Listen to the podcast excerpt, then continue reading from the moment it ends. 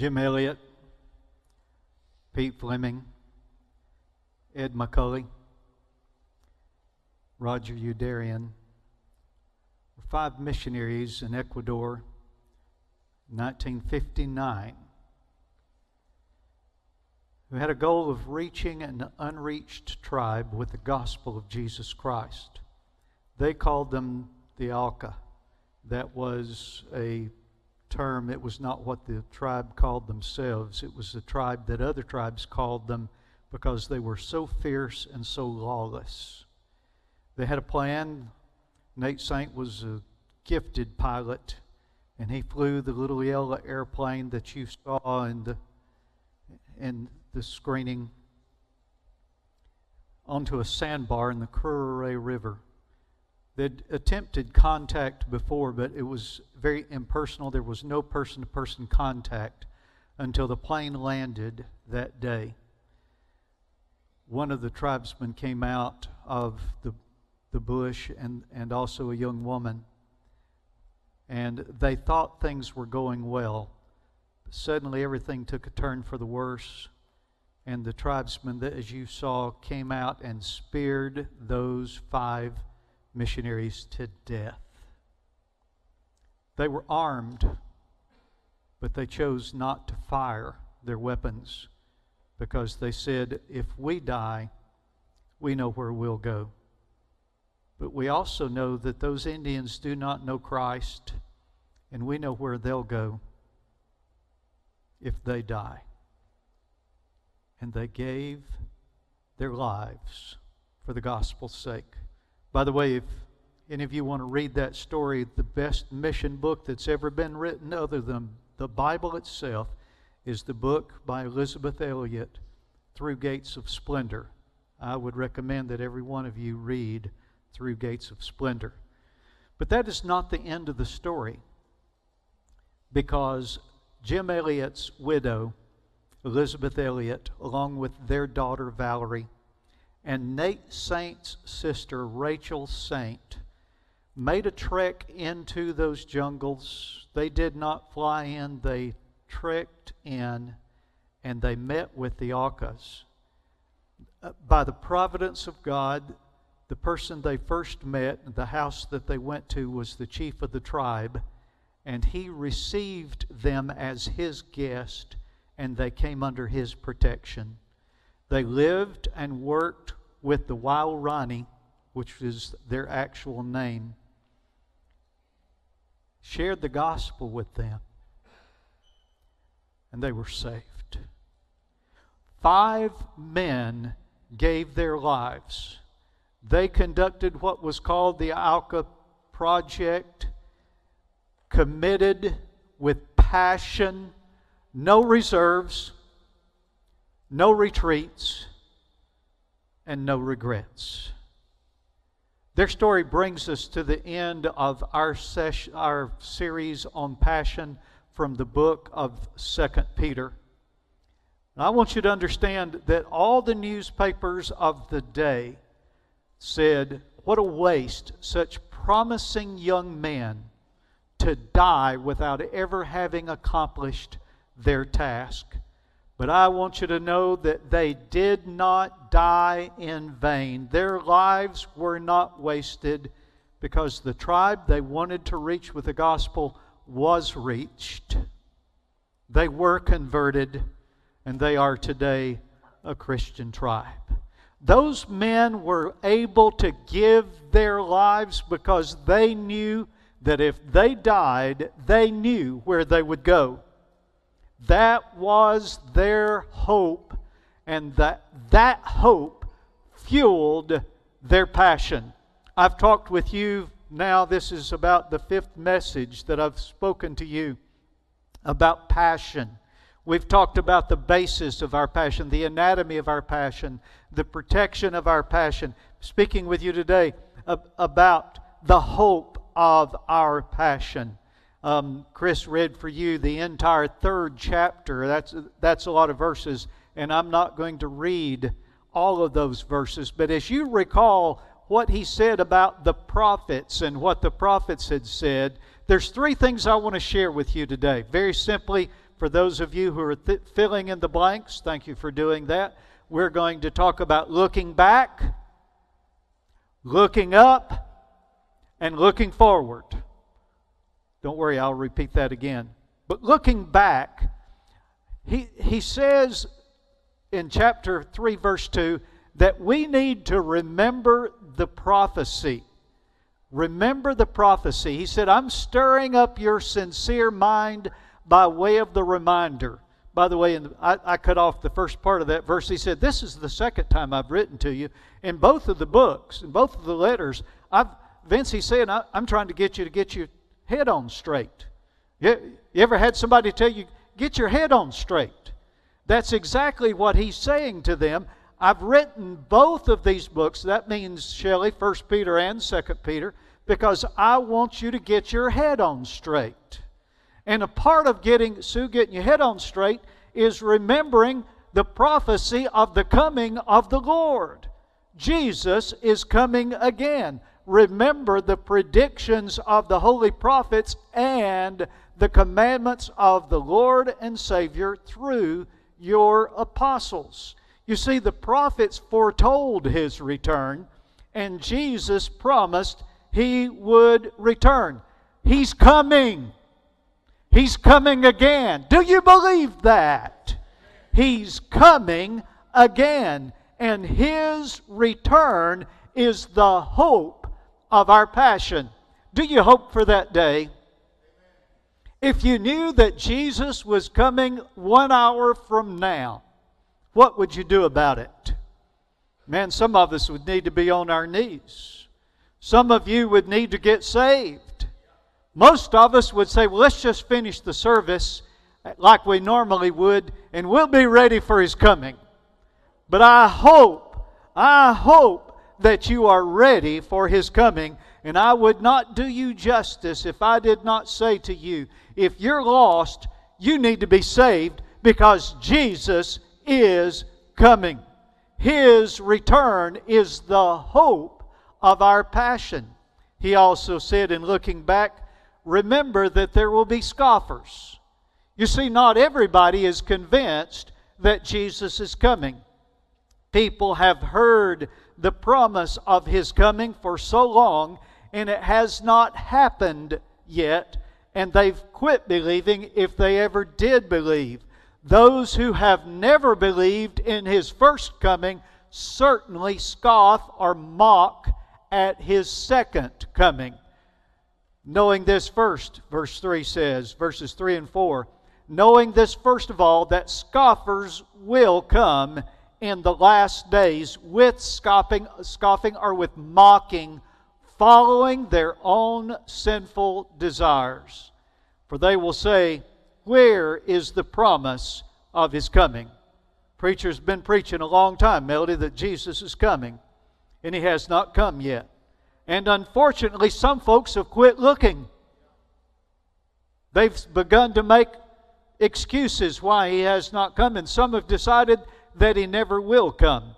There, Joe, there's a warning that Jesus gave his stewards. What if the, the steward of the king decides he's not coming and he starts living up, eating up all the king's food and drinking up all the king's wine and partying and not doing what the king left him behind to do.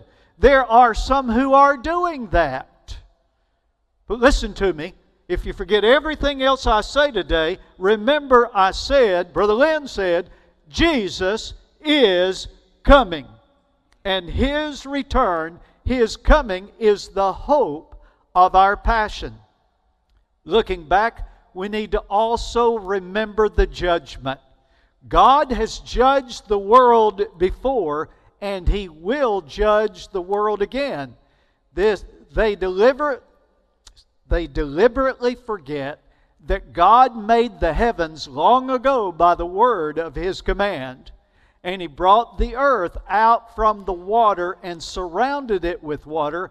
Then, later on, 1500 years later, then He used the water to destroy the ancient world with a mighty flood. And by the same word, don't forget, he destroyed the sinful world with a flood, and by the same word, the present heavens and earth have been stored up for fire. This earth has an appointment to keep. And John, God keeps his appointments. He has reserved the present. Pammy promised that he'd never destroy the world by flood again, but he didn't mention fire. And when he comes again, he will destroy the present universe by fire. They are being kept. There's an appointment. They are reserved for the day of judgment when ungodly people will be destroyed. Now, you can be sad about that or you can be glad. Say, how can I be glad that judgment's coming? Well, there's some people who deserve judgment. And our righteous God will one day step back into this earth in a physical form again. Jesus Christ will touch, his foot will touch down on the Mount of Olives. That mount will split. He will set up a kingdom, and justice will rule and reign for a thousand years. There is judgment coming. At the end of that thousand years, a final judgment will take place. Did you ever wonder what will happen to evil people? Did you ever wish that would it would happen sooner? Confession's good for the soul. Just go ahead, nod your head and admit it. We've all wished it. But judgment is coming. Now, friend, if that scares you, on the other hand, because you know that you will be judged, then you need to get right with God today.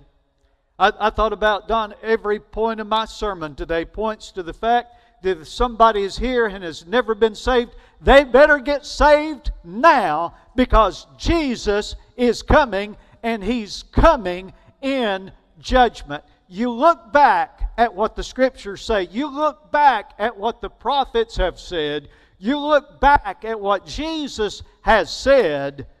The truth is, Jesus is coming. And He is the hope of our passion. How can I be passionate for Christ? Because I know He's coming again, Tim. One day I'll see Him, and every knee will bow before the Lord of Lords and King of Kings because Jesus is coming again. I said that we would talk about looking back, but we're also talking about looking up. Uh, in verses 8 and 9, and we'll look at those a little bit at a time. Chris has already read them to us, but in looking up, there's a couple of lessons that we need to learn about who, good, who God is and how He works. For one thing, we need to understand that His clock does not run on our time.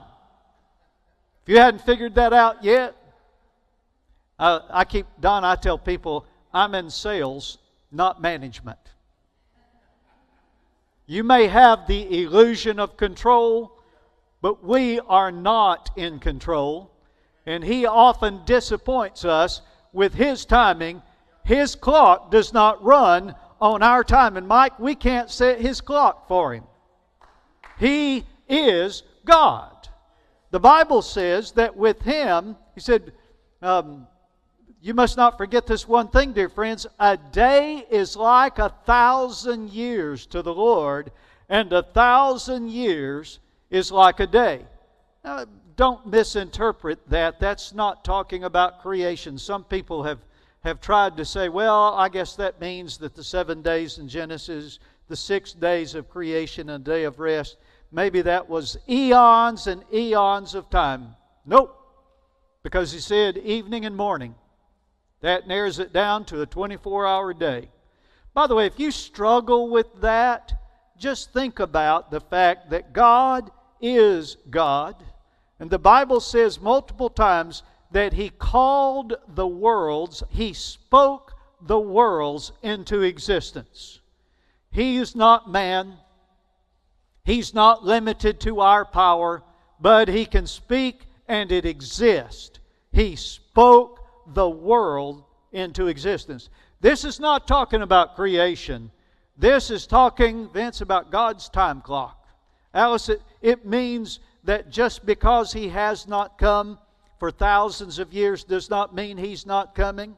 We may get tired, but listen to me God never gets tired. He's never late.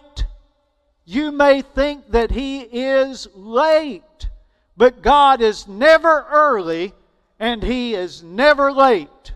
He is coming and He is the hope of our passion. How can you be passionate? How can I be passionate? Because of Him. He and He alone is the hope of our passion. Notice also about God that He never fails to keep a promise. He never breaks a promise. Dad, have you ever told your kids you would do something? You got busy and you forgot? Or you let something else interrupt so you didn't keep your promise? Mom, did you ever make a promise to your husband, to your kids, and you didn't keep the promise? God never does that. God always keeps his promises. The Lord isn't really being slow about his promise, as some people think. No, he's being patient for your sake. He doesn't want anyone to be destroyed, but wants everyone to repent. He always keeps a promise. Jesus never fails, and he never fails to keep a promise. Jesus has promised his return. He's promised us eternal life if we believe. He's promised us the resurrection. And He's promised, He said, I'm going to prepare a place for you, and if I go, I will come again to receive you unto myself. He made a promise. He will keep that promise. Maybe the reason that He has not yet come is because He wants everyone to be saved. That's what that means in the last part of that verse. He wants everyone to be saved. Now, listen to me. Don't misunderstand. Everyone is not going to be saved.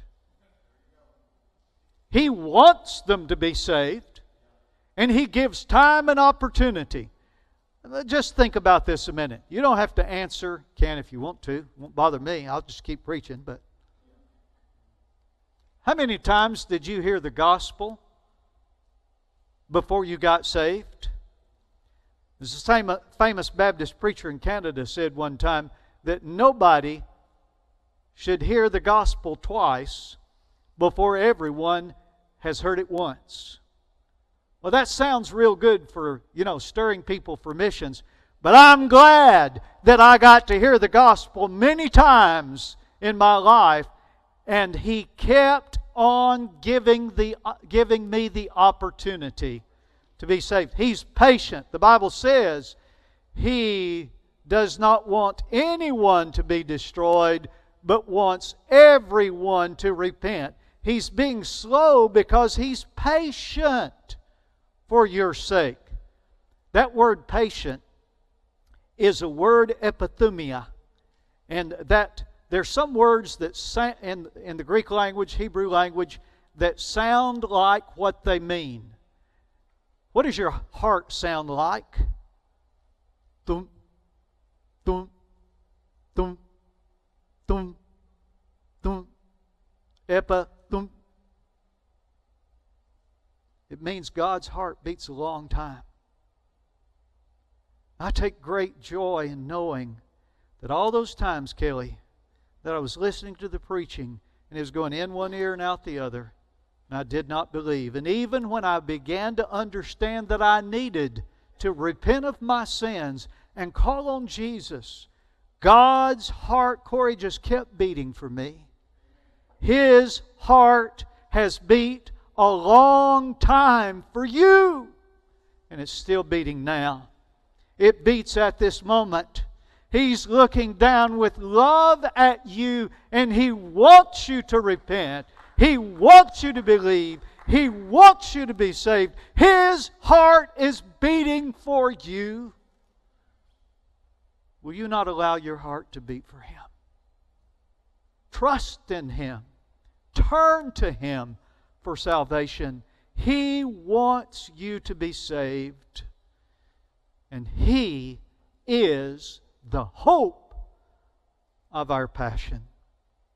I said we would look back, that we would look up, but we also must look forward, looking for and hastening the day of the Lord. I said He's coming.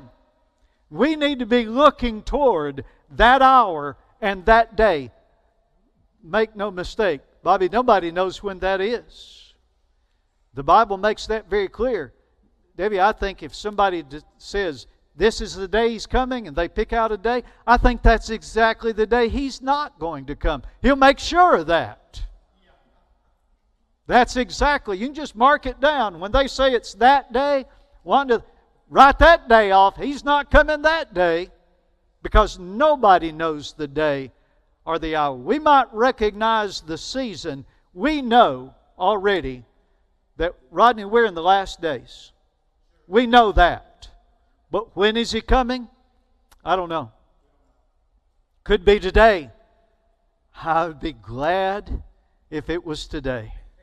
Even so, come, Lord Jesus. If it's not today, it might be tomorrow. We need to be watching. We need to be watching because the Bible says very clearly that the day of the Lord will come like a thief. Now, Jesus said if the master of the house had known what hour the thief would come, he would have been ready, waiting for him. Um, maybe they did not have, David, a 357 Magnum in that day to meet the thief at the door. But whatever they had, Don, they, they would have been, the master of the house would have been there waiting. And uh, there's been a lot of questions about the parable of the virgins and the parable of the, uh, about all that Jesus said about his second coming. And Roger, you can sum every one of them up with, this, with the truth that he's teaching. Be ready. Be watching. Don't give up. You better be watching because it will come like a thief, and then the heavens will pass away with a roar, and the heavenly bodies will be burned up and dissolved, and the earth and the works and, that are done on it will be exposed. Well, that's the other thing. Not only do we need to be watching, but we better be ready. We better be ready for his coming. Since everything around us is going to be destroyed, what holy and godly lives you should live, looking forward, there you go, looking forward to the day of God and hurrying it along. Let me see if I can find it in my notes. In verse in the New King James Version, in the King James Version, the older translations, because of the Greek words that are used, three times in verses 12, 13, and 14, the word looking occurs. In verse 12, looking for and hasting the coming day of the Lord. Verse 13, we look for a new heaven and a new earth. Verse 14, looking forward to such things. We need to be looking and knowing that these things will be destroyed, we need to think about what kind of people we ought to be. Brother Goodwin, Charles, that was his favorite verse. Considering all these things will be destroyed, what sort of people ought we to be? That's quite a question. Have you thought about that? What kind of lives should we be living when we consider that all of this will be destroyed. Not only that, but we ought to be passionate. In verse 14, so, dear friends, while you're waiting for these things to happen, make every effort. See, there it is again. That's the phrase some translations say be diligent. That means be passionate. I, I don't like the word diligent for that because diligence to some people just means put your head down keep going. And there's no real feeling to it. But I read this book of Second Peter and I see a passion for God. And I want that passion in my life. And I want that passion for my church. Make every effort. Be sold out. Be committed. Be willing to sacrifice. Give your life. No reserves. No retreats. And no regrets. Make every effort to be found living peaceful lives that are pure and blameless in His sight. If you really believed, listen to me, look up here, look at me. I can't see much through your masks, but look at me anyway. If you really believe that Jesus is coming, and do you really believe that all this will one day be destroyed, you'll be different. You'll live different. You'll look different. You'll work different. And you'll have a heart for God because Jesus is coming and He is the hope of our passion. Not only do we need to be watching, be ready, be passionate, we need to be growing. We need to be growing. I've talked about that a great deal on Sunday evenings. Are you growing? Is your faith growing? Are you growing in the faith and the knowledge of the Lord? He says in verse 18, we must grow in the grace and knowledge of our Lord and Savior, Jesus Christ. Listen to me. If you're sitting still, you're not sitting still, you're going backwards. And we need to be growing. We need to be learning Scripture. We need to be learning who God really is. We need to be growing in our relationship with Him and growing in a relationship with Jesus Christ will grow your passion. Oh, listen.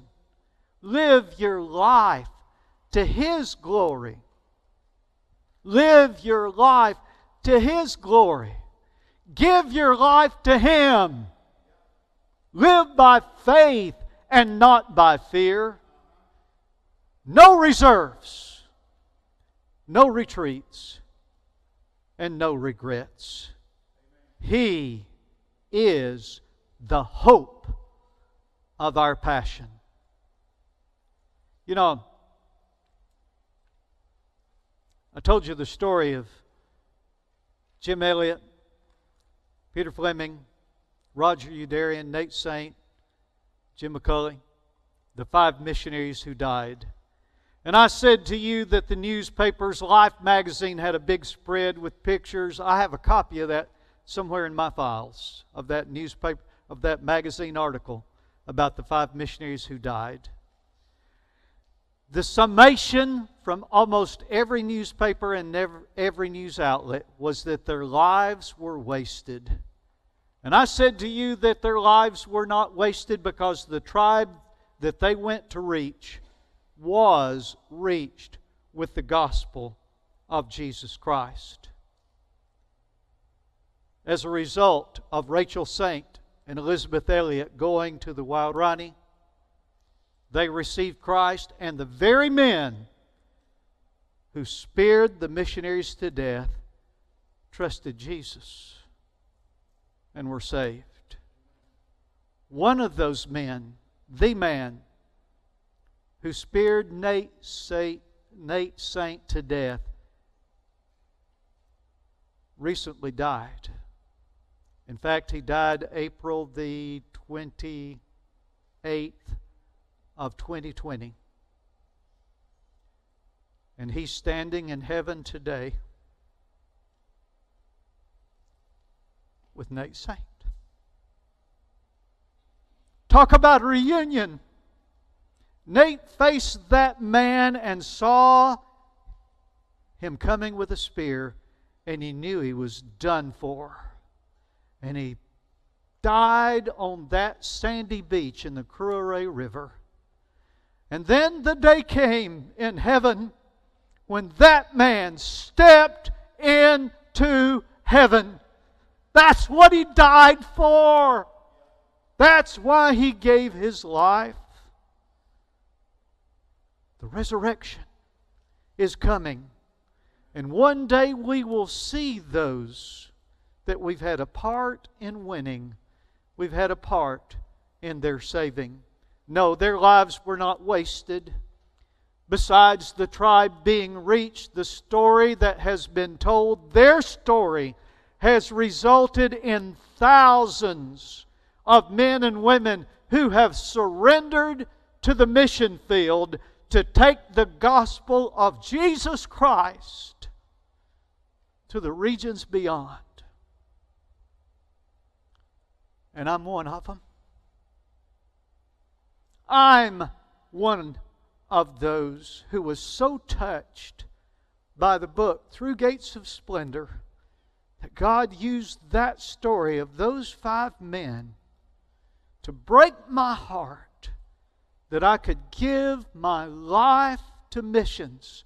No reserves, no retreats, and no regrets. What is God calling you to do? Who is He calling you to be? What is He asking you to do today? Are you passionate for God? Or have you grown cold, backslidden? Come back. Come back. If you're lost, you've never been saved, turn to God today. Give your life to Him. Surrender. Surrender to God. If you need to come for baptism, for church membership, for salvation, let's stand together with heads bowed and eyes closed.